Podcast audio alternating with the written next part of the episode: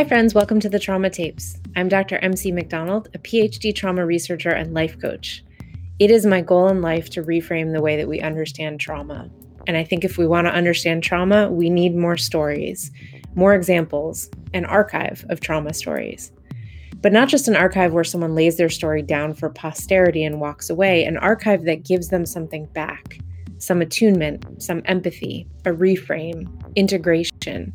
Maybe some little piece of knowledge or understanding so that they walk away feeling like the thing that makes the least sense in their lives makes just a little more sense. This podcast is that archive. I'm here with my sister, Elizabeth Meadows. Each week, we read your letters and give you information and advice about how to understand and demystify your experiences and symptoms so that you can heal without shame. So pull up a chair, grab a coffee, and join us.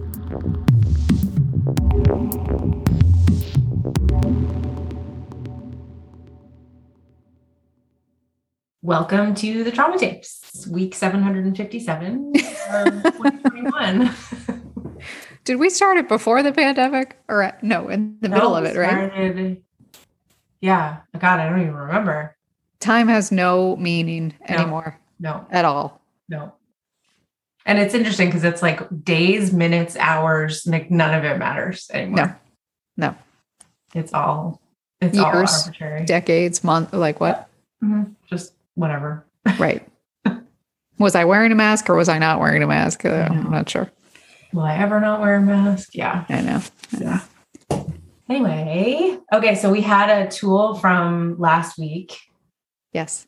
Which was behavior chain analysis. How did it go? Did you try it? Did you like it? Did you hate it? No, I liked it. And like I had mentioned that this is something that I had been exposed to before. And, you know, we talked about the dinner table and how stressful that can be and, you know, kind of anticipating events and trying to control what you can control, I guess. Mm-hmm. So I liked it. Did you do it? I did. I tried. Last week it was funny because it was like the perfect week to try it. And also the week it wasn't going to work. Yeah. No. So I feel like that's like important because it's good to know. The tools they're not a cure-all, you know, sometimes they don't work. Sometimes life is too big for them. And that doesn't mean you're doing it wrong. It just means life is sometimes too big for them, you know? Yeah. You want to just jump right into it? Sure. Yeah. Okay. So my example is a little bit different because when I've used this in the past, it was kind of to get in front of an event and plan mm-hmm. on the front side of it. Mm-hmm. And what I found with my experience in the past week is that it was more about planning for after something happens. Oh, interesting. What do you mean? So the example was that we went for a walk around the neighborhood with the dog on like a weekend day. And I'm going to say like 6 houses down on the street, like a dog came at Sadie, like very aggressively. Oh God.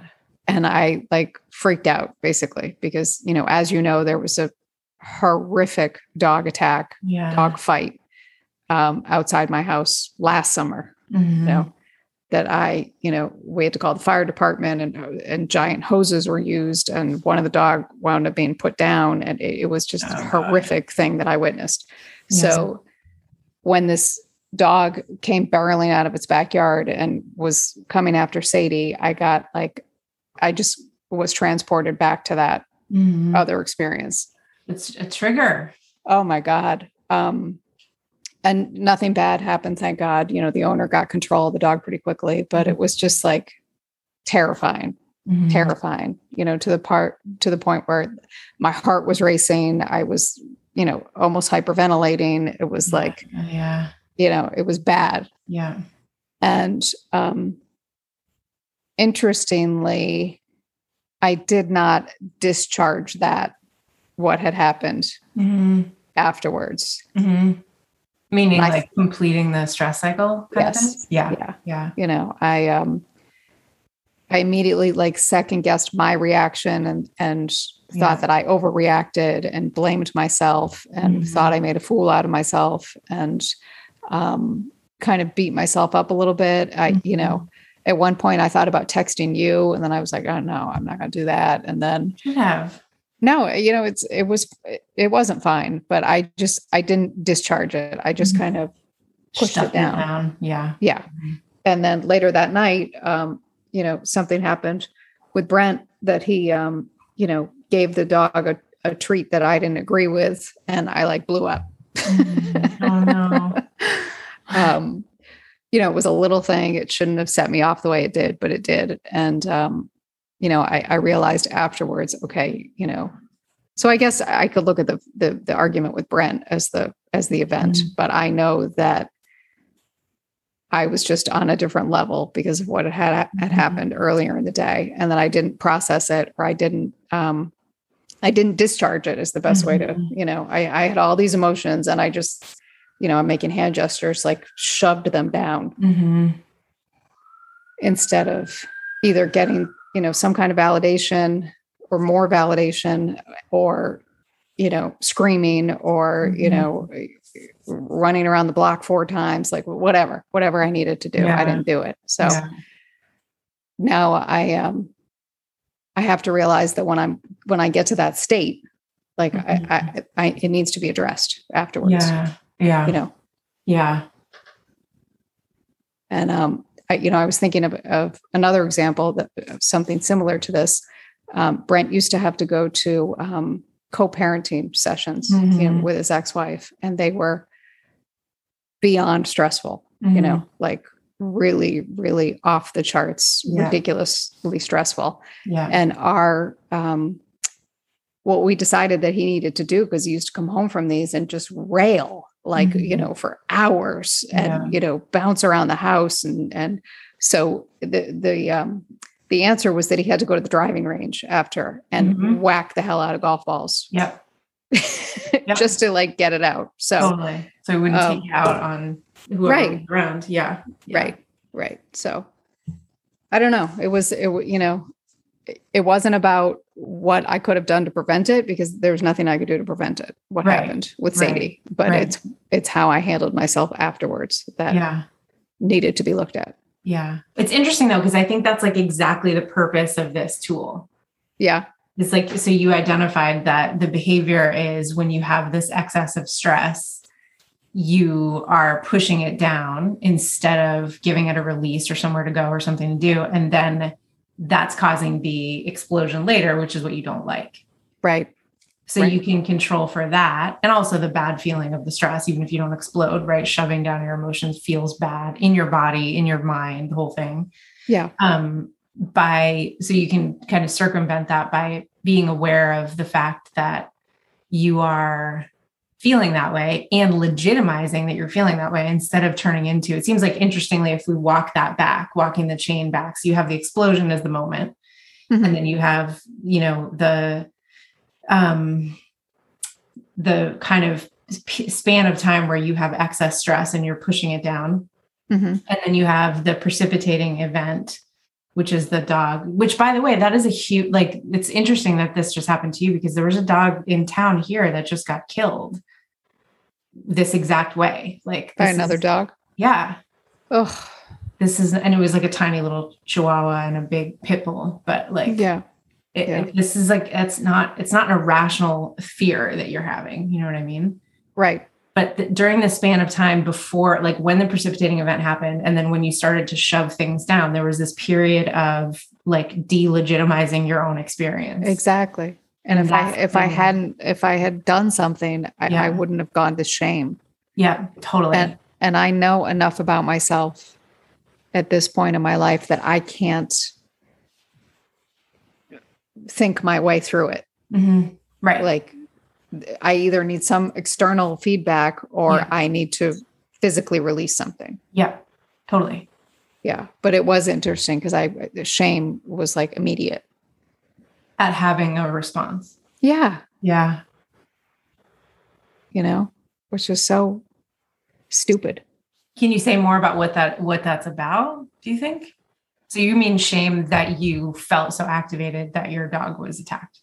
No, shame that I was like yelling in the moment, like get your dog away, get control of your dog. Like it was a little bit of a scene, you know? Yeah, right. like I, you know, that I wasn't like, oh, that's okay, no big deal. Like, you know, yeah, you know, but the bottom line is like, you know, it is a big deal.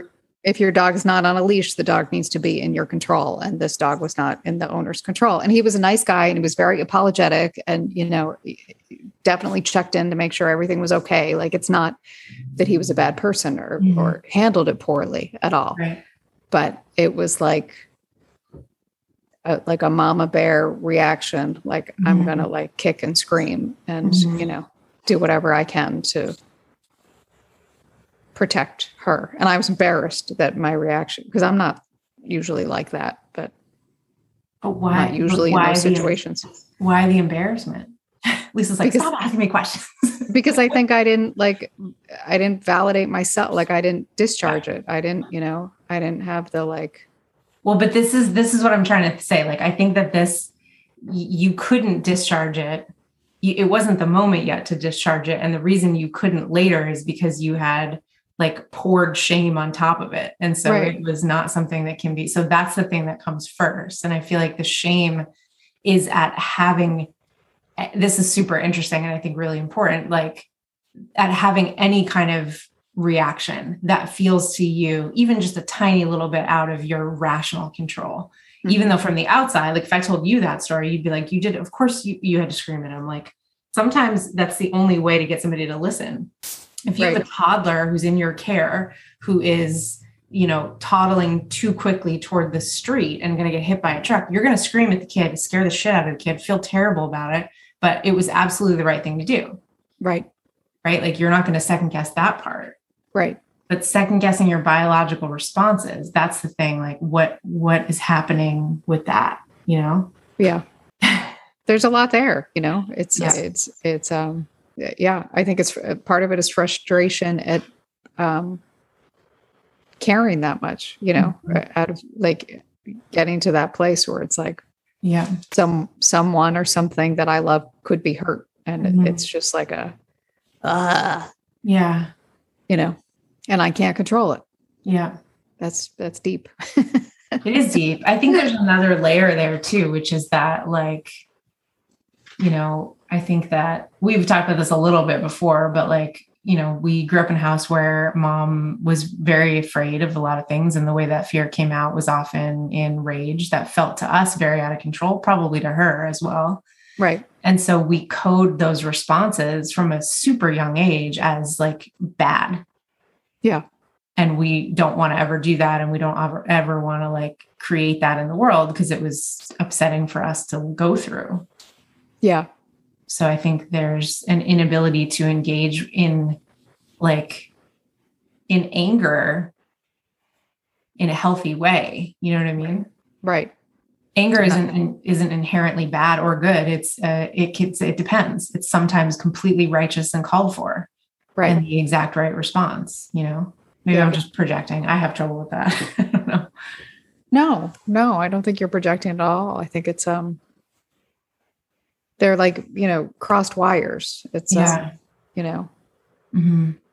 it's, I think that women do that too, that, you know, mm-hmm. they have a reaction, or they have a you know, some kind of emotional outburst, whatever you want to call it. Then they immediately start apologizing for it. Yeah. Yeah. Or feeling guilty or feeling shameful about it. Right. You know? Yeah.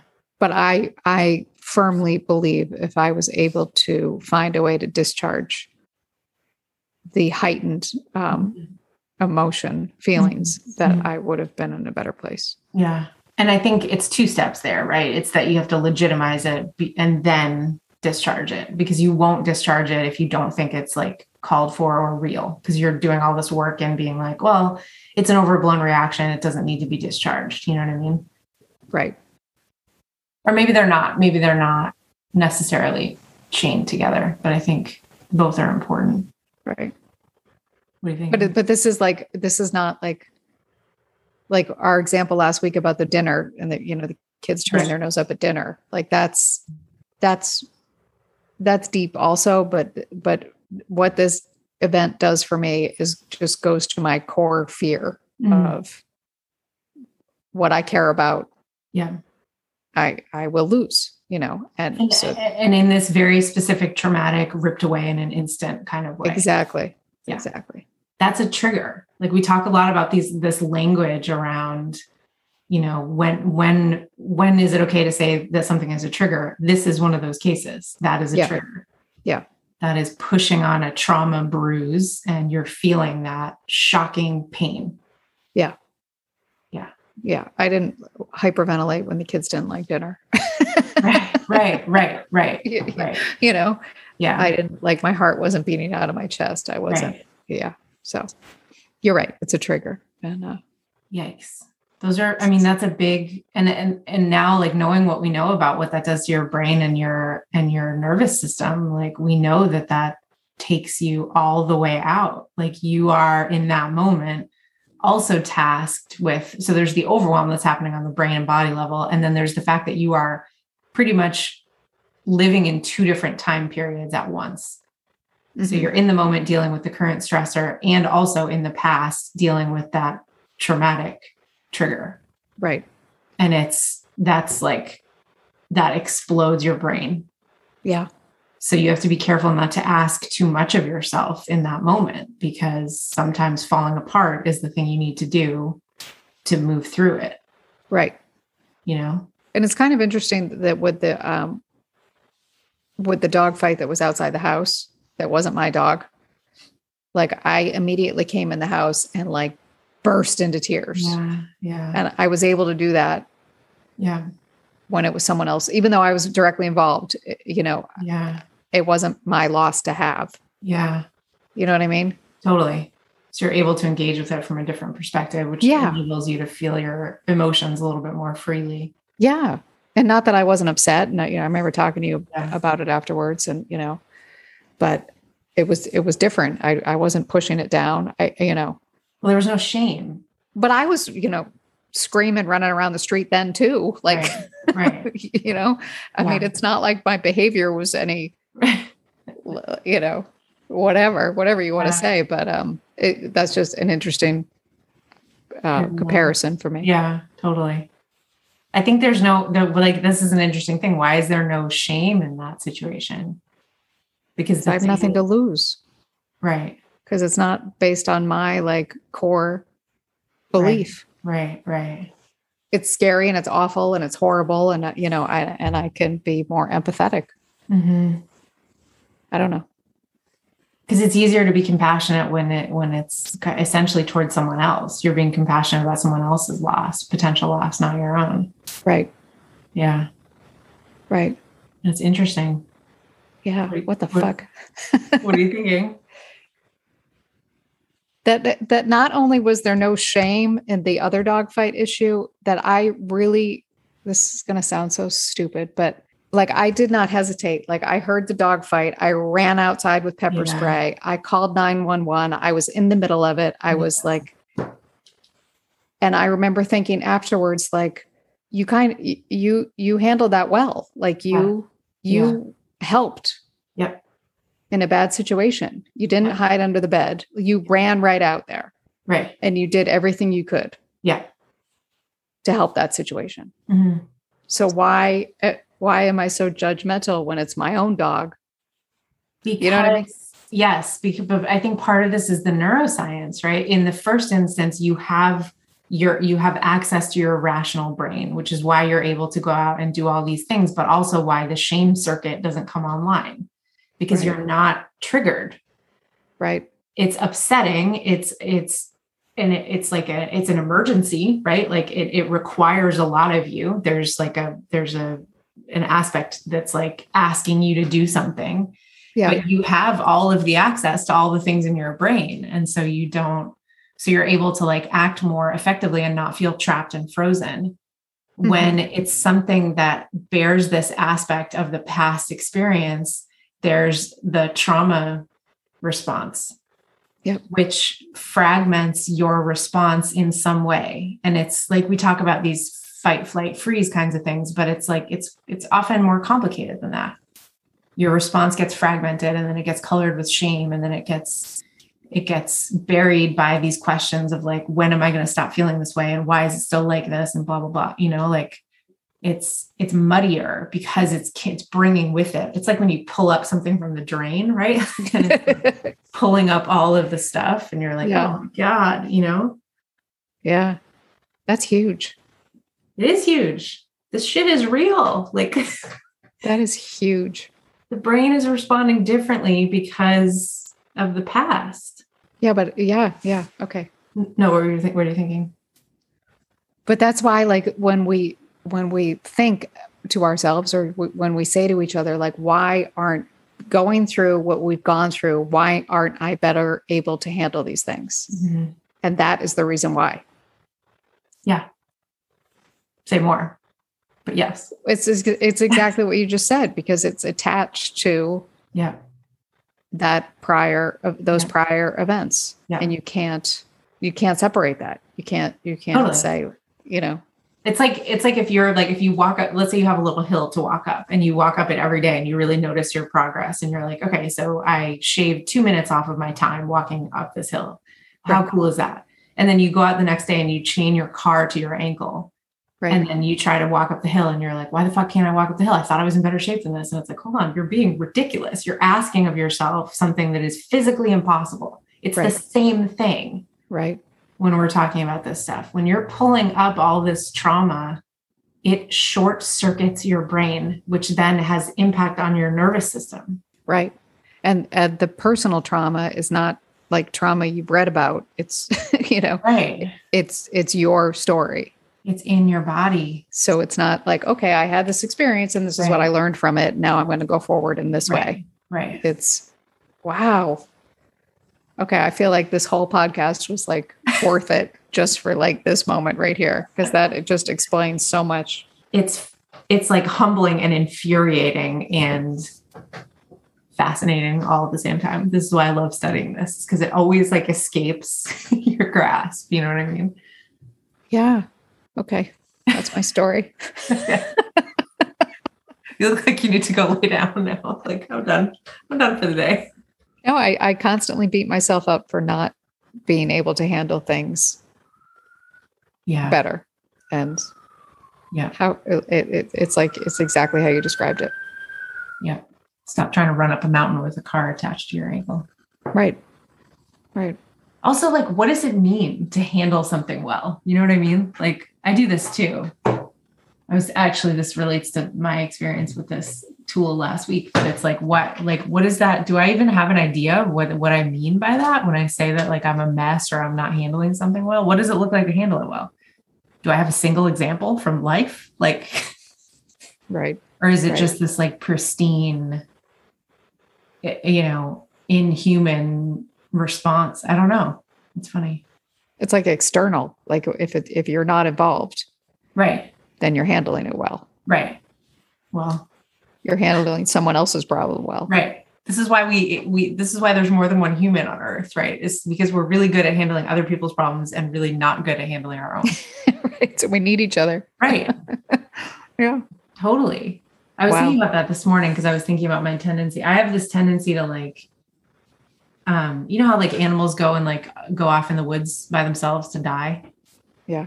When I'm in my like absolute worst, I'm like, I will crawl off into a corner and like go into this black hole of like, why? That's the one place that I need to not do that. You know what I mean?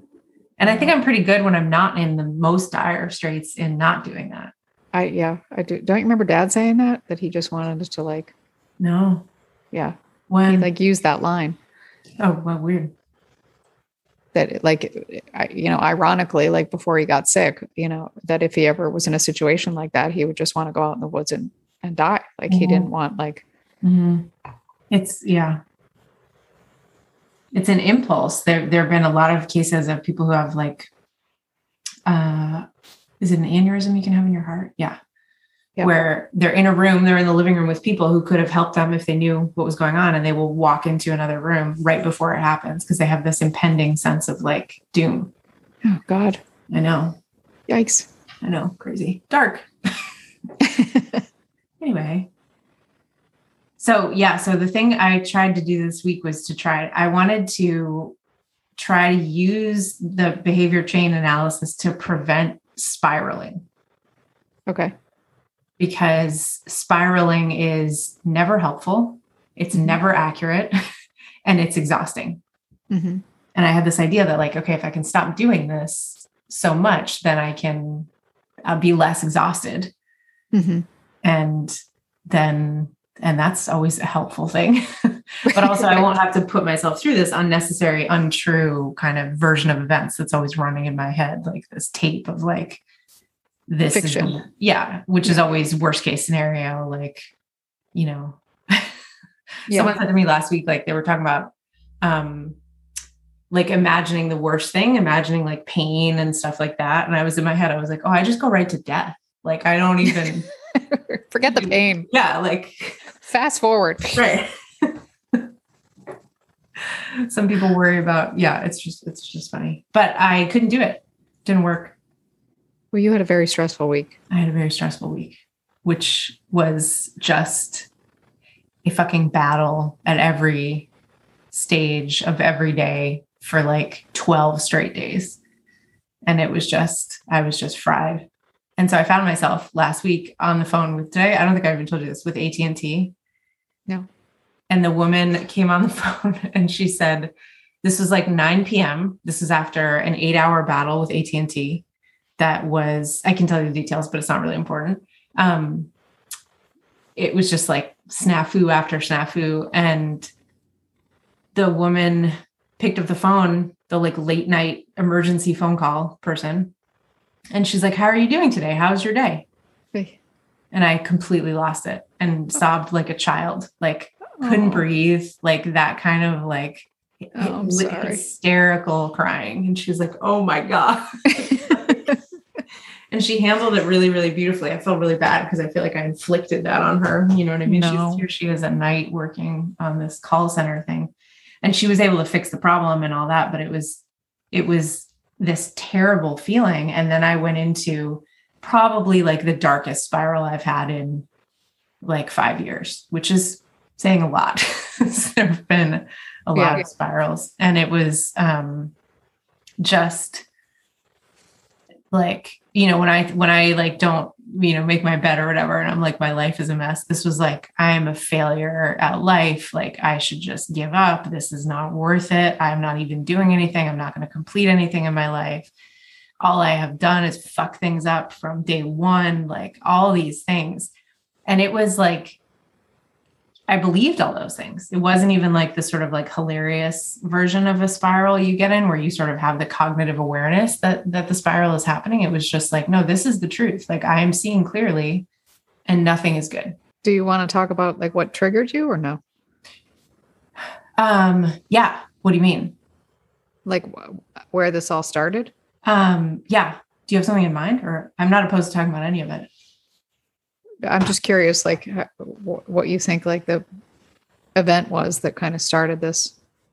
I mean, I think, I don't know if I can pinpoint it to one singular thing. I am overwhelmed and overworked and a little bit burnt out, and in the way that's like dangerous, I think. And, I was moving. And it was an easy, by all accounts, an easy move within the same town, like not a big deal, but every single thing that could have gone wrong went wrong over and over and over again. And the world kept, it was just this like messaging over and over and over again that like, you have to do this alone, which was not even true, but that's what it felt like. It was just like, you can't actually orchestrate, you know, what are you thinking? that I've been thinking about this a lot. And, you know, we have both moved like a number of times in our lives. Mm-hmm. And for me, and I'm not going to speak for you, but there was like, I can think of like times when I moved where there were funny stories, you know? Yeah. Totally. Funny things happened, like, ha, ha, ha, that was a shit show. But, you know, I moved on April 1st one year and there was like 3 feet of snow. It was a major snowstorm and it was like just throwing things like that. And then, you know, there was one move that I did where our twin brothers came to help me out. And they thought it was like hysterical to like throw my clothes out the second floor window and pretend that they were like a couple breaking up, like, get out of here. I don't ever want to see you again. Like, you know, and that was just like a laugh riot at the moment. So there have been moves that have been, they're all difficult. They all suck. So disruptive. Yeah. They're all terrible, mm-hmm. but they're a trigger for me now. And mm-hmm. now they are like God awful experiences. Yeah. Yeah. Yeah. Because we had to move out of our childhood home in 30 days and mm-hmm. dismantle everything that mm-hmm. entailed. Yeah. Was it even 30 days? I think it was sooner. I think it was less than that. Yeah. And it was hell. It was traumatic. Yeah. And I understand, and I don't mean to like diminish what you were feeling at all, but every move that I've had since then has been horrible. And, you know, everything goes wrong and I want to throw myself out the window and I want to throw the furniture out the window and I want to kill everyone that's involved. And then I complain about them afterwards. And then I like file claims and, you know, and I've had like moves where they come and they pack everything up and it's supposed to be easy and it's not. Yeah. And it's just been brutal. Yeah. Yeah. It's funny because I can think of like 3 or 4 moves that I've had since mom and dad died and we did that move that have been really equally traumatic. Like there was one move a year or 2 ago where I had to sneak into my place I was living mm-hmm. to get all of my things because I was living in a co-working situation and there was a threat of violence to me. Right. And I had to, with a heart rate of like 180, get all of my stuff into my car and take it to a temporary place that was secret before I got, like, this is a thing, you know? And it's been many, many times under duress. And this time it wasn't under duress, which is interesting going back to what you were talking about before, because I think that enabled it to become this spiral that really needed to happen those other times and couldn't because there was no space for it, you know? Right. Right. And I'm thinking again, I think I talked about this last time we recorded, but I can't remember. I've been obsessed lately with like the temporality of unbearability. Mm-hmm. Like we know that the definition of trauma is unbearable experience that lacks a relational home, but when does something become unbearable? Not always in the moment. Right. Sometimes it becomes unbearable 20 years later. Right. And we need to digest and understand that because that makes sense of our experience, which enables us to not feel shame about it. Right. If I could have said at any point last week, okay, which I'm sure you said to me, but I just was like a babbling idiot, that like, this is just traumatic because of course it is.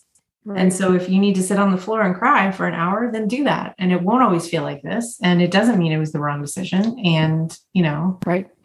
There's you're pulling up the car full of shit. Right. You know, I just combined 2 things. I combined the drain and the car. I just had like a visual of a car, like full of drain. Gross.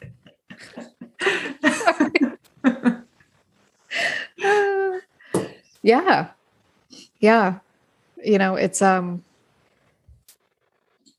trigger. Mm-hmm.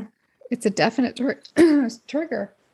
And it goes back to this thing of like, I've been thinking also about this like existential angst thing. And one of the things that Heidegger, who's one of the philosophers who writes most coherently about angst and anxiety, he uses this word Unheimlichkeit, which is a German word that just means uncanny if you look it up in the dictionary. But when he was using it, he meant the uncanny sense of homelessness at the center of human existence. Mm. Like we are fundamentally homeless and we mm-hmm. feel that homelessness and it causes us all of this turmoil and anxiety and anxiousness and all this like terror. And so we counter that by planting roots and finding home and figuring out a way to, as he says, like to dwell poetically, to create a space for ourselves, even amidst the knowledge that it's all impermanent and all this stuff. And we do pretty well at that most of the time. And sometimes we're just doing stupid shit and not facing reality in any important way. But when we move, it all gets torn up. Like it's, and we are faced again with our homelessness. Like at the center of human existence, there is this sense of, you know, of homelessness, of wandering. Yeah. And there's also our very real experience of, as, you know, crazy as the house that we grew up in could feel sometimes, it was a very safe place. Oh yeah. And to have that blow up is, you know, I have no plans to move anytime soon, but I will walk around like I know today and say like, I'm not moving that to the next place. Right. And Brent's like, okay, crazy. Like we're not moving anyway, but whatever. I'm like, and this piece is not coming to the next place. Right. Like just because I think if I can start controlling the process now, somehow it'll feel better. And it won't. It won't. It never does. It's always a bloodbath. But it's, and it makes it hard to unpack and get situated because you think like, oh my God, what if my landlord sells this place? And then there's an earthquake and then I have to get, you know, and it's just like, well, shit, that was always possible. Like, you know, like we just didn't, we had the luxury and the, we had the luxury. It's like a double-edged sword, right? It's a luxury, but it's also sort of a kick in the ass of like having that abode for our whole childhood. Right. Which a lot of people don't have. Yeah. Most people don't have. And so it became this like, you know, stalwart anchor. Yeah. Larger than life. And, you know, there's a frantic need to try to recreate that. Yeah. And it's a trigger. It's the worst. Yeah. I'm sorry. No, it's okay. I'm realizing now as we're talking about it, how like necessary it probably was for it to be so bad this time or every time or just this time, like just because it gave me the outlet of all these other moves that I haven't been able to really like give emotion to because I didn't have time. Right. You know? Right. This became like a conduit for all those other. Right. Yeah. This is a thing like, and this is so fucking hard when you're in it, but like a trigger is an opportunity. The shit is coming up because it's unprocessed. Yep. So if you can give it the space to be, it will lose its charge. Right. They've known that since 1880. Right. It's just fucking hard because it feels so bad. Yeah. When you're in that kind of pain, you forget that it's temporary, you know? And so it's like, you think this is just what it looks like. Well, it just all comes crashing back and it like takes you out, like, you know, being taken out by a wave. It's man. You know, and like I was even thinking back in the actual day that we moved out of Longmeadow, and I think it was just you and I that were there, and it wasn't bad. Yeah. Like the actual like day that it happened. Yeah, I don't remember anything like, right? Nope. It was long, but it was like I'm sure we laughed and like I remember going through the empty rooms and thinking this is going to be. I had sort of walked myself through them before and said, okay, this is going to be really important. I took some pictures too, of like, this is what the house looks like empty to give myself the psychological awareness. Like we're gone, you know? Right. And it wasn't even as bad as I thought it was going to be. No. And there weren't like, you know, the movers weren't assholes and like things didn't break or fall off the truck or nothing happened. Like it wasn't dramatic. They showed up on time. It wasn't like a, Right. I don't know. But that was, I mean, that was, I remember thinking at the time and telling my therapist at the time that like, that was such a big loss. Oh, it's a huge, I can't look at the house. I drove by it once since 2008. Like I can't go to the town. I can't do it. Yeah. It's a huge, huge loss. Yeah. You know? Mm-hmm. Yikes. And I think like it's, you know, we've been talking, I feel like a lot about like troublesome stuff that happened, you know, when we were growing up and things like that. But that's because that's the stuff that needs to be processed. The good stuff doesn't need to be processed. Well, know? I'm so glad you brought that up because I've been thinking about that a lot too. And sometimes when I listen back, I'm like, I hope this isn't perceived as like mom bashing because the truth of the matter is that it is such a huge hole. Yeah. In my life, and I know in your life too, and there's not one life event that goes by that you don't want to pick up the phone. And it's so there's no, I mean, it's just sorry. Okay. It's a tremendous loss. And it's so fucking painful that mm-hmm. sometimes I feel like you focus on the bad stuff because it's, you know, it's a little easier to handle. Yeah. You know, and it's, you know, it's, I think, yeah. There was a lot in, you know, I feel like dad was a little bit easier to relate to, you know, he had a kind of an easier job in the household a little bit. Because she let him, because she enabled that. She gave it to him. It was a gift of childhood. And so he got that, mm-hmm. you know, not, that sounds weird, but like he got to really like enjoy being a dad, you know, and she was the one who got to be the worried one. Yeah. And when you're worried, as we know, that your behavior, you know, but she was wonderful. This is the thing that's so like, this is where our psychology like gets in the way because it's so hard to hold contradictory things to be true at the same time, but they often just are. Yeah. You know what I mean? She was the warmest, most incredible, dynamic, energetic human in the world. Just right. Fucking fabulous. Right. And at times like terrifying. You know? Right. A force. And those things are just both true. Right. And it's important to understand how both of those things affected like who we become, you know? Yeah. But yeah, no, it's a huge, huge loss. I keep thinking, because I'm turning 40 this year, I keep thinking of this, they always used to say like, that's when you could, that's when you could say, fuck. Yeah. I think you got a little jump start. A little bit. Don't tell them. I've been saying that for a long time. Well, what did they say they were? Like over 40 words or whatever? You can say fuck when you turn 40. Yeah. You could say the other swear words. It was fine. It was fuck. You can't say that until you're 40. Yeah. That's funny. Anyway. Oh, I'm sorry. I'm sorry that... you had to go through that. It's no, it's okay. I'm trying to think of the like takeaway of like what I don't think the tool fell apart. I think we actually learned a lot. It's interesting that we both came at it with triggers, you know. I think we have to recognize the trigger and you know, not fight it so hard. Right. And say, of course, this makes perfect sense. Right.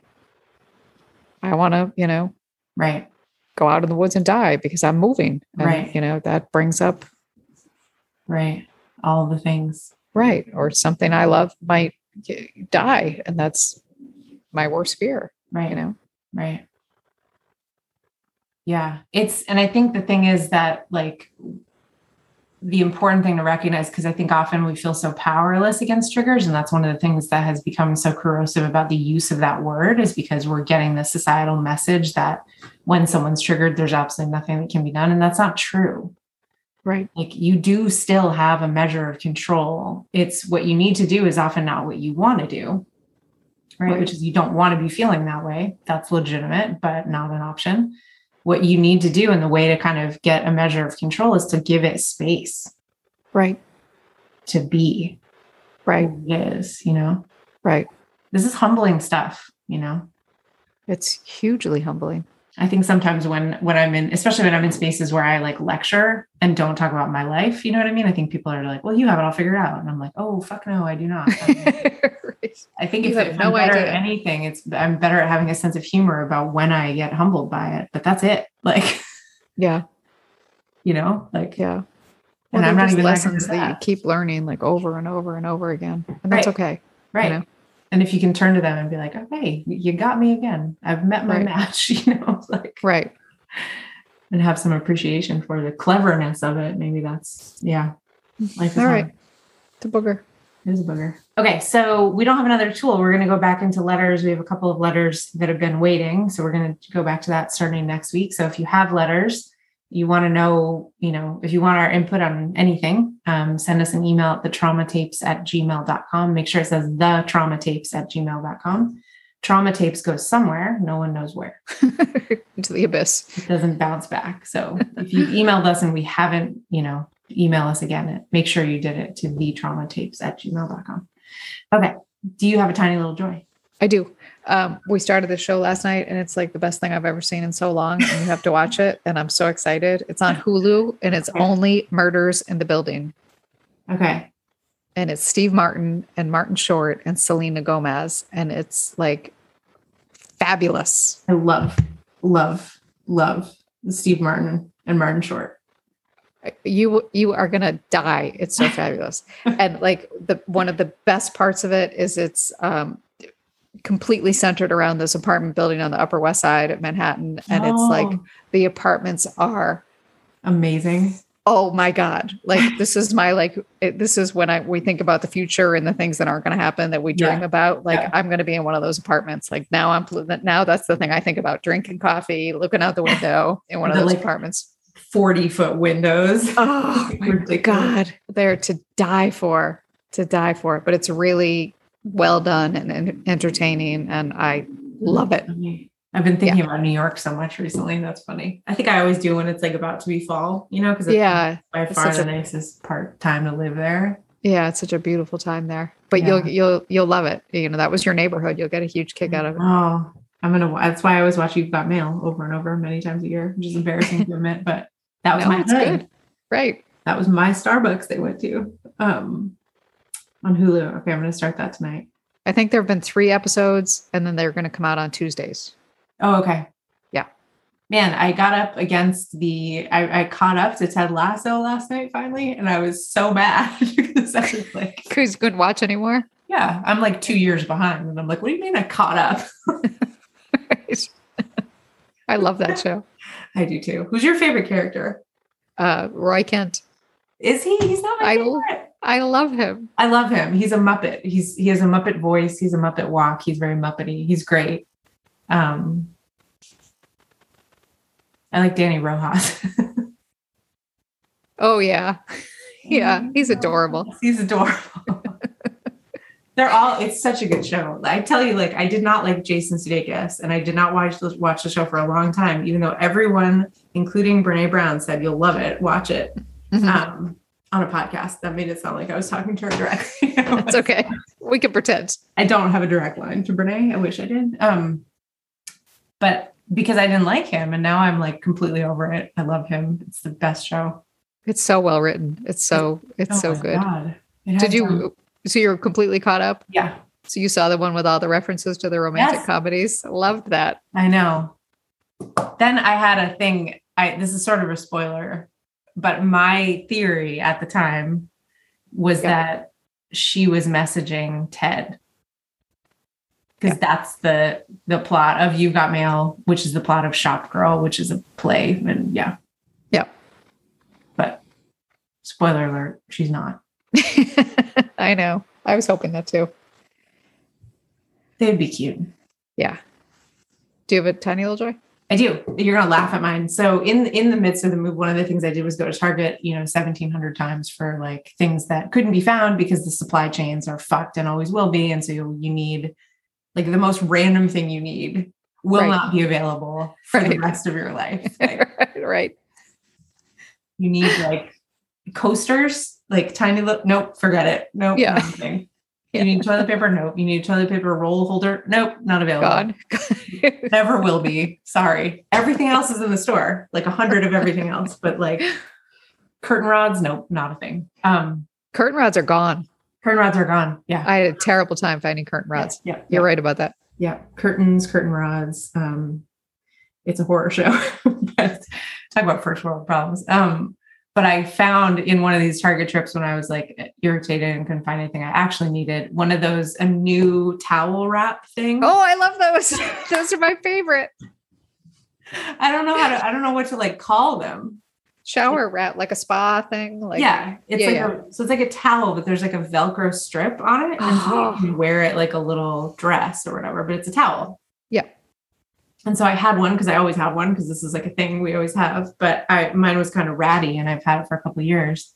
So I got a new one and it's like the best thing, like these tiny little things, you know, like having like brand new clean sheets on your bed or like having the carpet vacuumed and it's all like fluffy or like whatever, like these things, sometimes that's the only thing. It's a big thing. But it's a big thing. Yep. It feels really, really, really good. Yep. I love those shower wraps. They're the best. And it's green and striped and it's like, I like it. Fun. Good for you. Enjoy. Yep. It's funny. There's always tiny little things. And I think like it was an interesting week because I was like very, very in that space of like, there is nothing. I will not find anything. I hate everything. Blah, blah, blah. And then I was like, nope. Yep. There's a thing. Yep. And then somehow, somewhere, the universe presents you with a thing. Yep. Totally. You're like, okay, I was wrong. Right. Okay. All right. Thanks for listening. Thanks for listening to all our tools. I hope these were helpful for everyone. We can go back to this at some point later. But yeah, rate, subscribe, listen, review. Thank you. Damn it. I know it's hard. Do the things so we can keep doing the thing. Yeah. Do all the things, please. Yeah. All right. Thank you. All right. Thanks. Bye.